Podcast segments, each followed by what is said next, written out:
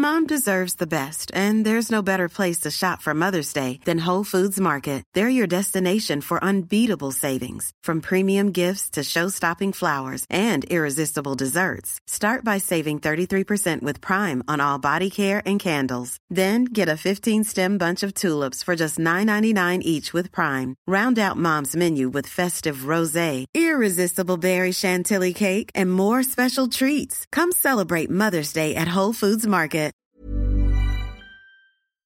C'est parti, ça recorde. Salut tout le monde Salut C'était marrant d'introduire comme ça. Le meilleur de séances radio est maintenant sur We Love Cinéma. Salut à tous et bienvenue sur Séance Radio pour cet épisode numéro 2 de Fan Footage, le podcast. J'espère que vous allez bien. Nous, à merveille, puisque nous sommes aujourd'hui confortablement installés autour d'un verre au bar, le numéro 21 à Levallois, pour parler du très entendu The Shape of Water, la forme de l'eau, le nouveau long métrage polémique signé Guillermo del Toro. Et quand je dis polémique, vous avez bien entendu, puisqu'avant d'évoquer justement toutes les accusations dont vous avez peut-être eu vent euh, à propos de plagiat, nous allons d'abord bavarder de cette formidable œuvre cinématographique en de mon ami, le sémillant Pierre Delors de Fan Footage. Sémillant, ça me correspond très bien. Salut Pierre, ça va Salut. Et notre récurrente, Ilan Ferry de cinévibe.fr. Salut Ilan. Salut Thomas. Tu t'y attendais pas à celle-là hein Ah non. Allez, c'est parti, prenez place. Bon, cette mission, c'est quoi Mimic, Les Chines du Diable, Blade 2, Hellboy, Le Labyrinthe de Pan, Pacific Rim ou encore Crimson Peak, Guillermo del Toro n'en finit plus de nous embarquer dans d'incroyables univers fantastiques. Et c'est encore le cas cette année avec ce film qui se situe en 1962 pendant la guerre froide et qui nous conte la romance extraordinaire et a priori impossible entre la muette Elisa, incarnée par Sally Hawkins, modeste agent d'entretien pour un laboratoire secret de la défense américaine, et une créature amphibienne capturée en Amazonie, interprétée Doug Jones. Le film est déjà Lion d'Or euh, à la dernière Mostra de Venise. Il a déjà récolté euh, deux Golden Globes et il totalise déjà 13 nominations aux prochains Oscars. J'ai une question simple, messieurs. Est-ce que Guillermo del Toro vient de signer son chef-d'œuvre? Qui veut commencer? Ilan, allez, vas-y, je t'en prie. Euh, bah écoute, euh, moi je suis un peu embêté. Très embêté. Très bien. Euh, parce que je suis un fan absolu de Guillermo del Toro, de son, de son univers, de ses histoires. Je trouve même des circonstances atteignantes à ses films qu'on va dire les plus faiblards. Je suis du genre à avoir aimé Crimson Peak. D'accord. Et là, je m'attendais vraiment à un chef-d'œuvre. Je m'attendais au film le plus personnel de, de Guillermo del Toro, celui qui nous embarquerait euh, vraiment, véritablement ailleurs. Et j'ai aimé le film, Ouais. mais j'ai pas été transporté. En tout cas, pas comme je l'aurais, euh, comme, comme j'aurais voulu. D'accord. La direction artistique est magnifique. Le, tout l'hommage au cinéma à l'âge d'or hollywoodien Mm. est très beau. On sent que c'est, c'est le film d'un amoureux du cinéma. Mm-hmm. Et la relation entre les deux personnages est, est jolie, mais il manque quelque chose. Il manque un truc pour toi? Ouais, pour moi il manque un truc. Je pense que quelque chose un peu de l'ordre du merveilleux. J'ai l'impression qu'il s'est bridé en fait sur ce film. Tu crois pas tellement à cette histoire? J'ai eu du mal. J'ai eu du mal en dehors du caractère totalement improbable de, de la chose. Je pense qu'il manquait, il manquait quelque chose. D'accord. Alors pour la petite histoire quand même, on l'a vu ensemble, et c'est vrai que t'étais à ma gauche et je t'ai vu bailler par moments. Oh là là, mais quel scandale non, non, c'est- c'est- Tu diras pas le contraire. T'étais fatigué peut-être c'était du bâillement d'admiration. Ah bon, d'accord, ok. Donc pas, pas plus transporté que ça, pas plus... J'ai aimé, mais j'aurais aimé être trans- j'aurais aimé être surpris, transporté. J'ai juste, j'ai juste aimé. Très bien. Pierre? Bah écoutez, euh, les gars, moi je crois que le premier mot que j'ai prononcé en sortant de la salle c'était sublime. J'ai vraiment trouvé le film absolument sublime. Et je m'attendais à ce qu'on ait tous le même avis autour de la table. Comme quoi, euh, voilà, personne n'est parfait. Euh, le truc c'est que euh, moi j'ai trouvé vraiment le film magnifique. C'est un très très beau film. J'ai pas grand chose à lui reprocher si on vraiment si je pinaille un petit peu il y a peut-être un détail euh, ci ou là euh, on va y revenir, de toute façon on va en discuter. Moi je- j'ai j'ai vraiment, j'ai quasiment rien à redire sur le film, j'ai trouvé ça absolument euh, merveilleux, c'est très beau. Effectivement, il y a quand même une dimension très personnelle. Euh, Guillermo del Toro c'est un amoureux du cinéma, mais c'est pas juste un amoureux du cinéma, c'est un amoureux de l'esthétique, euh, du cinéma de genre, du cinéma de genre d'une certaine époque, des films de créatures de son enfance, Ouais. euh, des films de créatures classiques de la Hammer des années 50, euh, inspirés par la créature du Lagon Noir de 1954, on l'a beaucoup cité. Évidemment. On retrouve aussi des influences beaucoup plus récentes. Je me souviens à l'époque des toutes premières bandes annonces. Euh, J'étais, comme d'ailleurs beaucoup d'autres internautes, persuadé que le film serait une espèce de spin-off de Hellboy, puisque on croyait reconnaître Oui. en l'apparition de la créature sous-marine euh, le personnage d'Ape Sapien, voilà, qui est donc une créature amphibienne qui ressemble un peu à la créature de Shape of Water. Ouais, quand même. Et en fait, pas du tout. En fait, c'est pas ça. Je, alors, je sais pas si dans la direction artistique, Mike Mignola, l'auteur des Hellboy, a été impliqué dans le design de la créature. Après, euh, j'ai pas vu passer ça. hein. J'ai pas d'infos là-dessus, mais en tout cas, on sent qu'il y a énormément d'influence personnelle. Il y a des scènes qui se passent dans des cinémas. Il y a cette esthétique aussi, un petit peu rétro de l'Amérique d'une certaine époque auquel je pense, à laquelle je pense il est assez attaché. 1962, hein, le film Ouais. se, se déroule. Euh, et je crois que de- Thomas aussi, euh, bon, on n'a pas voulu en discuter trop. ouais. euh, voilà, on Ouais, voulait se préserver pour le podcast. Contrairement à Black Panther, mais moi j'ai trouvé ça vraiment, mais, mais je le disais dans mon introduction, je trouve que c'est un, c'est un chef-d'œuvre. Euh, c'est une histoire vraiment incroyable et, et c'est vrai que ça va être compliqué auprès du grand public de, de, de faire croire à ça parce que si tu ne crois pas à cette histoire complètement extraordinaire, le film tombe à plat totalement quoi. Et j'ai- peur de ça et j'espère que le bouche à oreille sera bon, que les, euh, les, les, spectateurs auront euh, quand même euh, une certaine ouverture d'esprit euh, malgré tout parce qu'on est dans le mythe un peu de la Belle et la Bête hein, quelque Oui. part. Oui, oui. Euh, donc donc poétique, il convoque plein d'autres genres, le film d'espionnage. c'est Sally Hawkins qui joue donc qui joue donc Lisa euh, Eli- Elisa pardon Elisa. euh, euh, enfin muette et qui euh, et qui fait tout passer par le regard. Le, le casting est remarquable, hein, vraiment. Michael Shannon. Ah, Michael Shannon, il envoie. Nom de Dieu, quel salopard ouais. Très inquiétant. ouais. Mais c'est ça aussi qui est intéressant et pour le coup je m'y attendais pas du tout tu vois c'est que Guillermo del Toro a mis dans le film beaucoup de ses inquiétudes ou de ses opinions euh, traitées avec une certaine finesse hein, euh, politique et c'est des réponses aussi au climat actuel on parlait l'autre jour de Black Panther et de qu'est-ce que c'est qu'un film progressiste il y a énormément d'idées tout à fait progressistes dans le film Absolument. et Michael Shannon incarne une espèce de vision de l'Amérique euh, l'Amérique blanche Oh républicaine là. intransigeante et au final c'est un personnage absolument affreux et qui est, qui persuadé et qui est persuadé d'être dans son bon droit et qui en fait est une est une est une, or- une ordure Une ordure. ordure Pire on va pas en dire tellement plus Et la pure ordure. Et en plus, ce qui est intéressant avec ce personnage de, de Michael Shannon, c'est qu'on n'a pas besoin de nous l'expliquer, de nous, de, enfin, de plus nous l'expliquer que ça. Je veux dire, il a la gueule de l'emploi. On sait que le mec a été parachuté, donc ça se passe à Baltimore. Il a été parachuté dans ce dans ce laboratoire pour superviser euh, euh, l'arrivée de, de, de la créature euh, pour les expériences, etc. Et, euh, et on sent déjà que ça le fait chier de venir à Baltimore. Il fait que flotter, tu vois.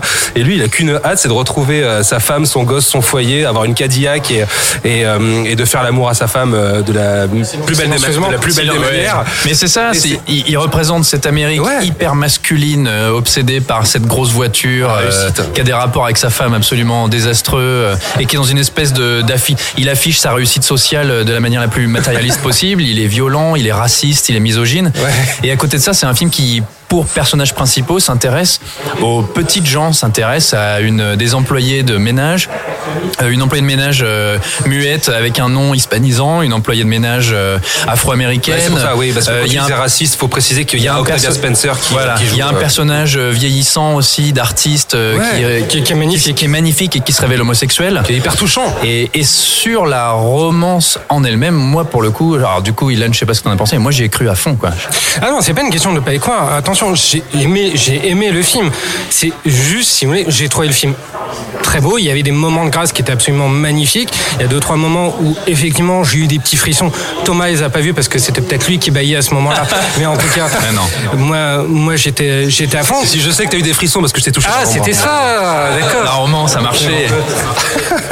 Ah, je me sentais tout mouillé. Et euh, Non, mais non, doucement. mais euh, non, mais très sérieusement, voilà, c'est, euh, j'ai trouvé le film très beau, Mhm. mais peut-être parce qu'on me l'a survendu comme étant le meilleur film de Del Toro depuis, Ah, oui. euh, on va dire, je sais pas, Les Chines du Diable ou le, ou le Labyrinthe de Pan. Peut-être que je m'attendais à plus, mais le, fi- le film est très bien, mais j'en attendais plus. Et après, ce que j'ai beaucoup aimé, ce qui m'a particulièrement touché dans le film, surtout, c'est que, comme ce que je disais tout à l'heure, c'est un film d'amoureux du cinéma. voilà. Et ça, j'ai j'ai trouvé ça très beau. J'étais plus touché peut-être par, euh, par, euh, cet hommage qu'il rend à l'âge d'or hollywoodien, euh, ce lien qu'il a avec, avec, euh, avec ce cinéma-là qui, qui est très fort, que par, que par l'histoire d'amour qui est belle. Mais moi, j'ai vu, j'ai vu le Guillermo del Toro enfant, et c'est plutôt ça qui, euh, qui m'a touché. Que, Mhm. Ok, que ouais, je- qui je vois un ce que- je vois ce que tu veux à dire, tout ça. ouais. Ouais. À Guillermo enfant qui, qui joue avec ses jouets. Non, je, je, je vois ce que tu veux dire, et, mais en même temps, je trouve qu'il a réussi quelque chose. J'aurais, vas-y, vas-y. excuse-moi, j'aurais plutôt, plutôt tendance à dire qu'il joue avec ses jouets pour Pacific Rim. Là,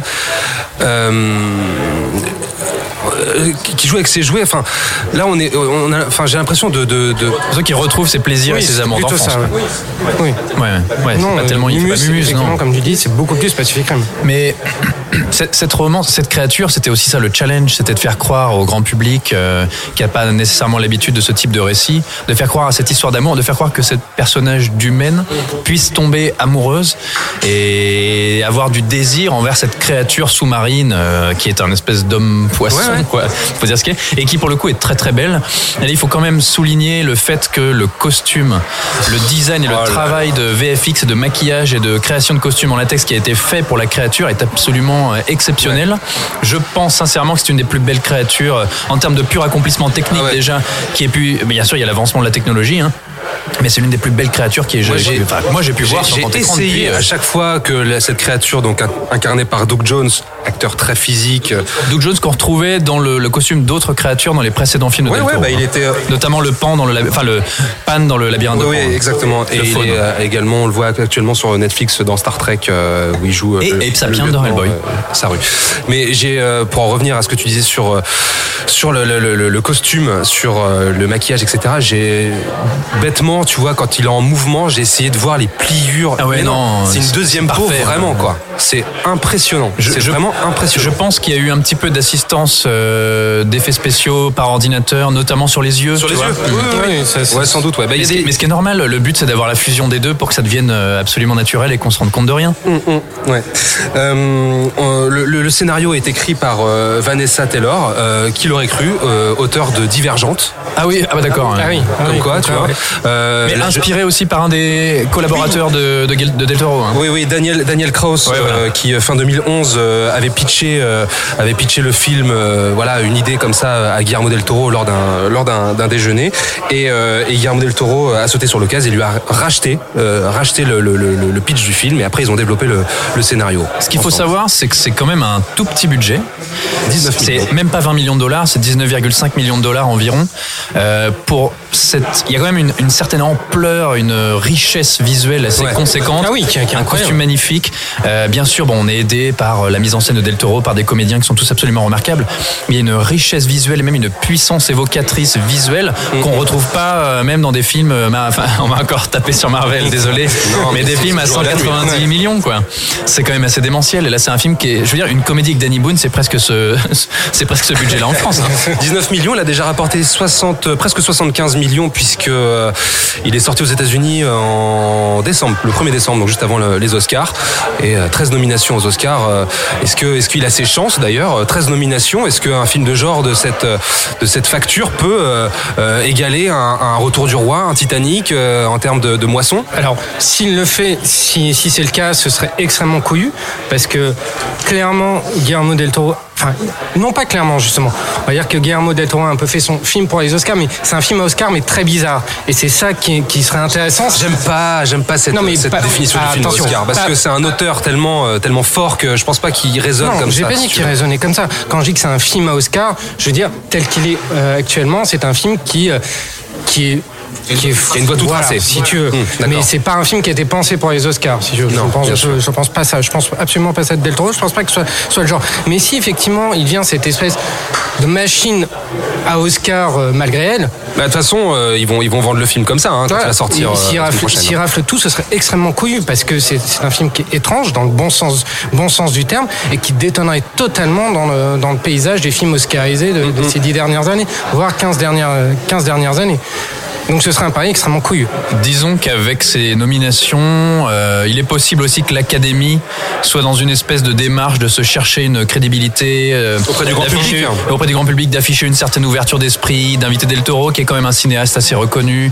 Shape of Water, c'est présenté aussi comme une romance, une espèce de conte moderne, donc ça passe bien plus auprès des votants. Moi, ce que, ce que je me demandais, et je revenais un petit peu sur ce que tu disais, on te l'avait présenté comme le plus grand Del Toro de tous les temps, etc. Je pense quand même qu'il y a une partie du public, ou en tout cas de ceux qui l'ont vu, qui n'étaient pas habitués à avoir ce type de récit, ce type de film avec, qui met en scène des créatures fantastiques, traité avec autant de finesse, de sincérité. de, de sincérité, de beauté, de poésie.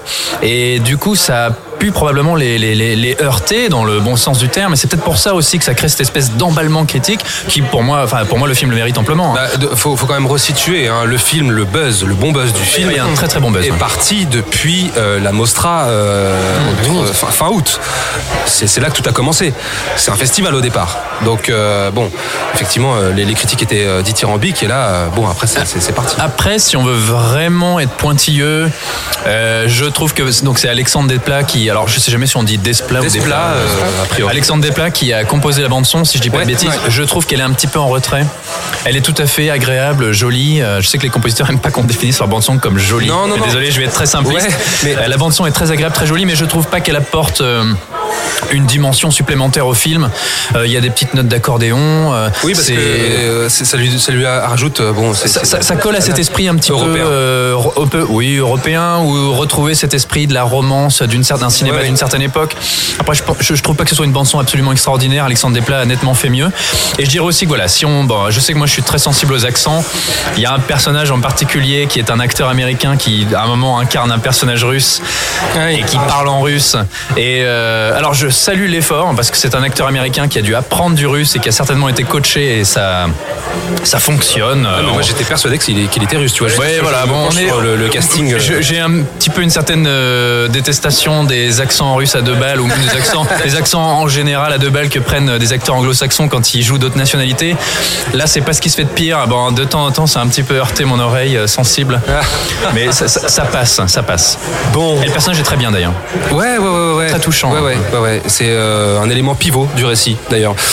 The Shape of Water, Guillermo del Toro. euh, est-ce que, est-ce que vous voulez mettre une note Tiens, Sur combien? Sur 10, tiens. Sur 10 Oui.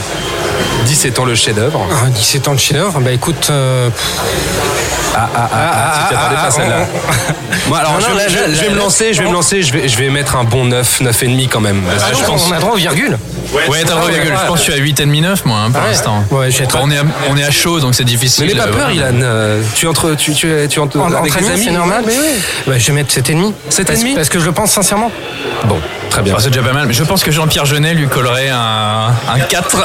Alors Jean-Pierre Jeunet, on va en parler d'ici quelques instants. Euh, en attendant, voilà, vous pouvez le retrouver à l'affiche. The Shape of Water, La forme de l'eau. C'est chaudement recommandé par le Très chaudement, Oui, allez-y. Je vous le disais en ouverture, The Shape of Water est dans la tourmente, hein, puisqu'il est accusé de plagiat par Jean-Pierre Jeunet lui-même, qui lui reproche d'avoir repris une scène de délicatessen. Le réalisateur français lui a carrément envoyé un mail, hein, je crois, d'après ce que j'ai lu, Ouais, il est assez virulent. hein. en lui reprochant d'avoir euh, repompé une scène en particulier, si j'ai bien lu euh, l'histoire, une scène en particulier de délicatessen euh, qui serait vraiment, euh, mais euh, plan pour plan, la même que dans, euh, que dans La forme de l'eau. Mais en fait, notre fameux Jean-Pierre Jeunet national, euh, exactement, a accusé Guillermo del Toro assez violemment. hein. Il lui a carrément dit, donc il avait repompé, on va en parler, une scène précise de son film Délicatessen de 1991, qui est un peu un incontournable Ouais. du cinéma de genre français et de la filmographie de Jean-Pierre Jeunet. Euh, il l'a accusé de n'avoir, euh, je crois, aucun amour propre, de Ouais. construire ses films en piquant les idées des autres. Voilà, c'est ça que j'ai Il lui a écrit un mail, il y a eu un petit échange hein, entre, entre les deux. Jean-Pierre Jeunet a l'air assez remonté. J'ai pas l'impression que ça aille jusqu'au procès. Je crois qu'il avait dit qu'il n'irait pas jusqu'au procès, il s'arrêtait là. Il a juste poussé un gros coup de gueule. Ce qui lui reproche, c'est cette scène en particulier. Celles et ceux qui nous écoutent ont peut-être pas encore vu le film. C'est une scène, ça spoile pas, on peut en parler, hein, c'est très simple. C'est une scène où deux personnages, euh, un homme et une femme, dans The Shape of Water. Donc l'héroïne Elisa et son, son- un son- petit son peu voisin. son, voisin qui est un, un vieil homme sont assis sur un canapé. Richard il, Jenkins. il- il regarde un vieux téléfilm, un vieux musical à la télévision en noir et blanc. Ouais. Et alors qu'ils sont assis, qu'ils ne bougent pas, simplement avec leurs jambes et leurs pieds, ils se mettent à faire des petits pas de danse, des claquettes Chorégraphie, et, ouais. et à danser, faire une petite chorégraphie entre eux dans leur salon.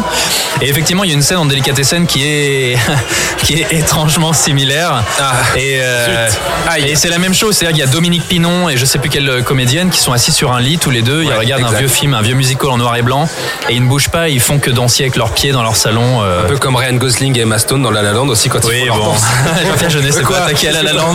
Attends, Mais en Est-ce qu'il y a fait- un peu de La La Land dans The Shape of Water, vous verrez, hein, chers amis. Même carrément. Je N'est-ce sais pas, pas. Ouais. Je partage pas cet avis.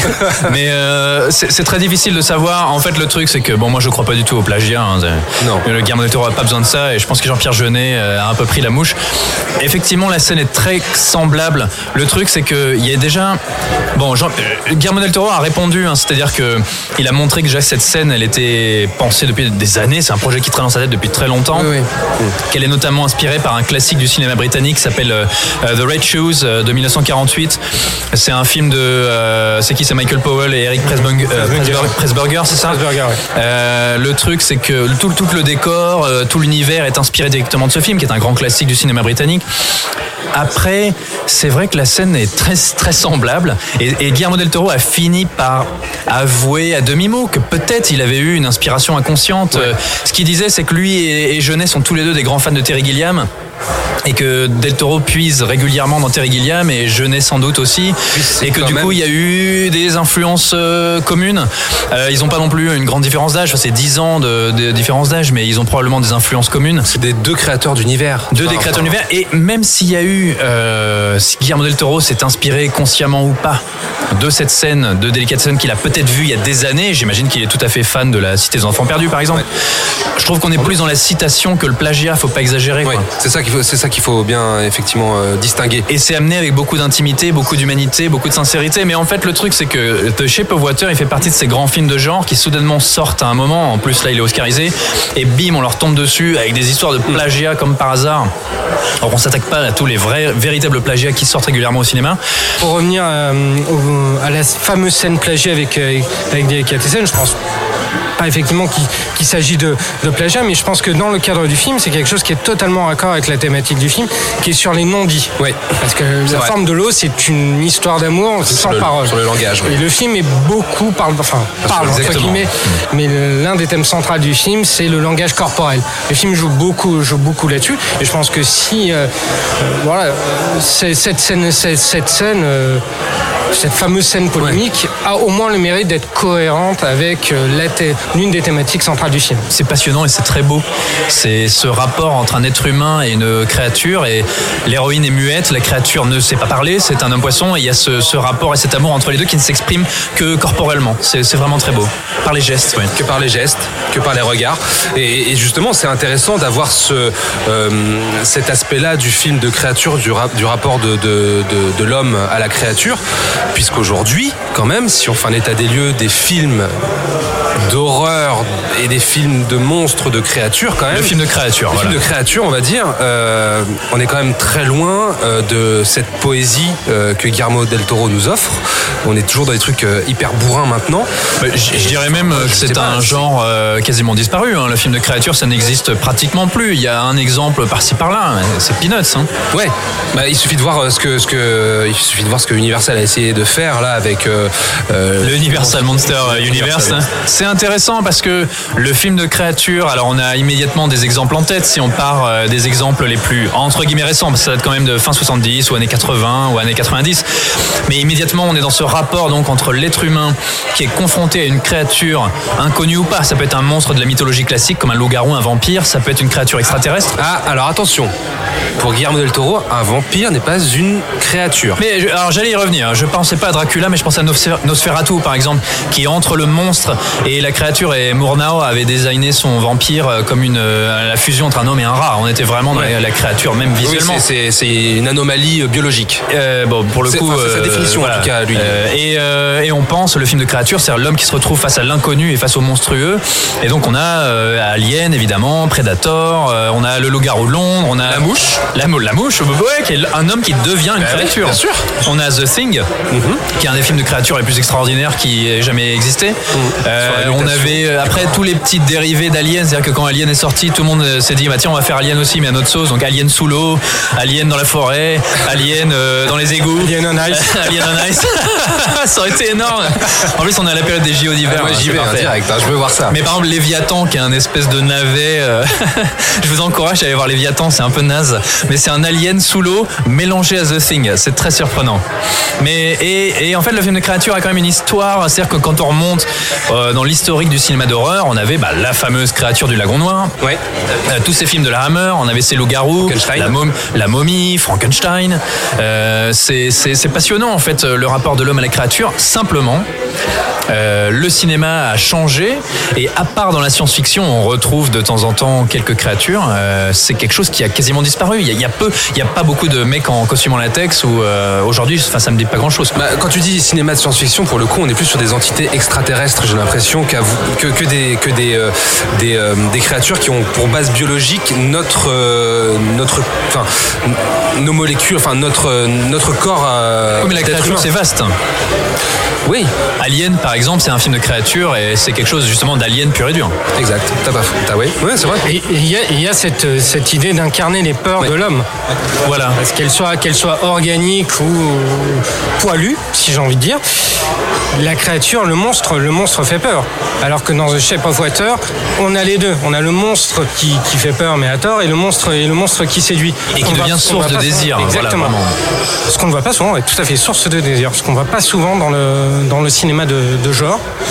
Et, euh, et ça veut dire quelque chose sur, euh, sur ce qu'est la créature aujourd'hui. Mais sur ce qu'elle- voilà, ce que représente la créature aujourd'hui, c'est peut-être assez symptomatique de la vision de, de l'autre dans notre société. C'est-à-dire qu'il y a une époque, euh, bon là, on n'est pas tout à fait dans la créature, mais il y a une époque, le vampire faisait peur, et à un moment, le, vampire est devenu une source, et l'aboutissement ultime, on est peut-être Twilight ou même Underworld dans une certaine mesure. C'est que le vampire devient une source de, de même on s'habille comme eux, on veut être comme eux, ça devient cool d'être un vampire.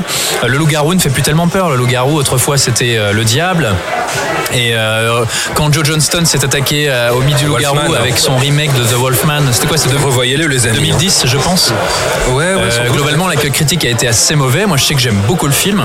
Et je trouve que le maquillage de. euh, c'est pas Guillermo del Toro cette fois, c'est Benicio del Toro, est absolument formidable. Rick Baker. Rick Baker, bah bien sûr, Rick Baker, un des grands faiseurs du maquillage. Rick Baker qui, était arrivé tardivement sur le film d'ailleurs. Ouais, mais Rick Baker aujourd'hui, qui est un des grands faiseurs de maquillage de, de cinéma et de cinéma d'horreur, Rick Baker aujourd'hui, il a pris sa retraite. Ah oui, oui. Il a plus de boulot. Non, bah non. Terminé Parce qu'il y a quelques exemples récents. Je sais que Ouais, Ilan, tout à tout, fait, ouais. tout à l'heure, tu me parlais de Life. une sorte de, de- de rip-off d'Alien, mais euh, en, en- en méchant. Rip-off soi-disant scientifiquement pro- probable. Soi-disant scientifiquement probable. Après, on va voir ce que. Avec Calvin. Calvin, l'alien, voilà, ça. Ça c'était très bon ça. Faut voir après ce que, ce, que- ce que, ce que Sony va en faire, mais il y avait cette même idée de jouer sur quelque chose d'organique et de et d'effrayant. Tu vois, je pense à- au, au- au fil de notre discussion, je suis en train de penser à un film qui va sortir cette année qui s'appelle Venom. Et il y a, il y a ce, ce- ce rapport justement de. On parle du film Marvel euh, Ouais, avec, Fox. avec Tom Hardy, de Sony. C'est Sony, hein, je crois. Ouais, et tu vois, Venom, c'est une, créa- c'est une créature. Ben, Venom, en fait, c'est un humain qui est possédé par un symbiote extraterrestre Bah oui. qui euh, forme une espèce de combinaison sur lui et il devient un monstre. Et qui pourrait être le symbiote de, de Life. D'ailleurs, il y a eu cette rumeur. Il y avait cette, que- euh, Life était un spin-off. Il y avait cette thématique, il y avait cette sorte de thématique. préquel de. Oui, de sur la fin de Life, effectivement. Écoute, le- on verra bien s'il raccroche les wagons. Le truc, c'est que du coup, c'est intéressant, tu vois, le parallèle que tu fais finalement. C'est que Universal a, essayé, tenté, et s'est complètement planté, de ressusciter son catalogue classique de créatures, c'est-à-dire Frankenstein, la momie, Dracula, euh, l'homme invisible, qui devait être Johnny Depp. Et ce qu'avait fait, ce qu'avait opéré Universal comme transformation, c'est qu'avec la momie, avec Tom Cruise, si vous l'avez pas vu, euh, on était complètement dans le film de créature mélangé au film de super-héros. Et on y en revient à Venom. Au final, la créature aujourd'hui euh, finit par un film de super-héros, quoi. Mais disons qu'on peut dire qu'avant le film, le film de créature envoyait à des, à des peurs qui étaient, euh, qui était très symptomatique de, de, de leur temps. C'est-à-dire que dans les années 50, 60, c'était du folklore, c'était de la magie. Ça, maintenant, aujourd'hui, la créature est quelque chose de beaucoup plus organique, qui va de pair avec les avancées de la science, les peurs par rapport, par rapport aux diverses mutations que, que peuvent, que peuvent s'opérer dans notre corps, que les produits chimiques peuvent s'opérer dans, dans, dans notre corps. Qu'est-ce que va être le monstre, le monstre de 2018 La créature de 2018, qu'est-ce qu'elle qu'est-ce qu'elle sera? C'est la question qu'on peut se poser. Quelle peur elle va représenter Ok messieurs, bon, bah, je pense qu'on a fait un petit, euh, un petit état, un petit état des lieux plutôt, euh, plutôt intéressant effectivement. On va suivre tout ça de très près. Euh, qu'est-ce que, est-ce que vous avez une recommandation sur un, un film euh, de monstres, de créatures, euh, qui, euh, un classique éventuellement que vous pourriez recommander chaudement? Moi, j'irais le Loup-garou de Londres. Bah là, un film de John Landis, c'est Rick Baker aussi au maquillage. hein. Euh, Le, le loup-garou est très très beau.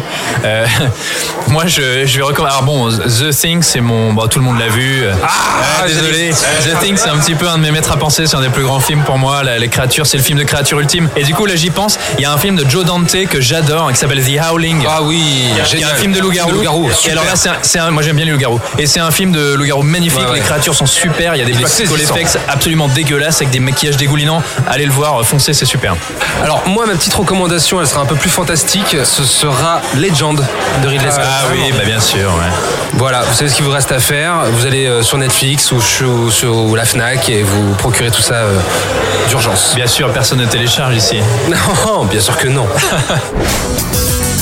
Ce podcast est maintenant terminé. Oh non Mais vous savez qu'on se retrouve la semaine prochaine. cool. Et oui, Ilan, on te retrouve sur cinevibe.fr. Tout à fait. Encore un grand merci pour ta participation sur Twitter, arrobase. CineVibe.fr. Voilà, Pierre, on te retrouve sur FanFootage. Ouais, comme d'habitude, fidèle au poste. fanfootage.fr exactement. Ce podcast sera disponible sur Séance Radio, sur iTunes, sur SoundCloud et tous les autres agrégateurs.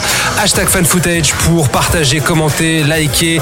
Euh, on attend tous vos retours, c'est très important pour nous, vous le savez.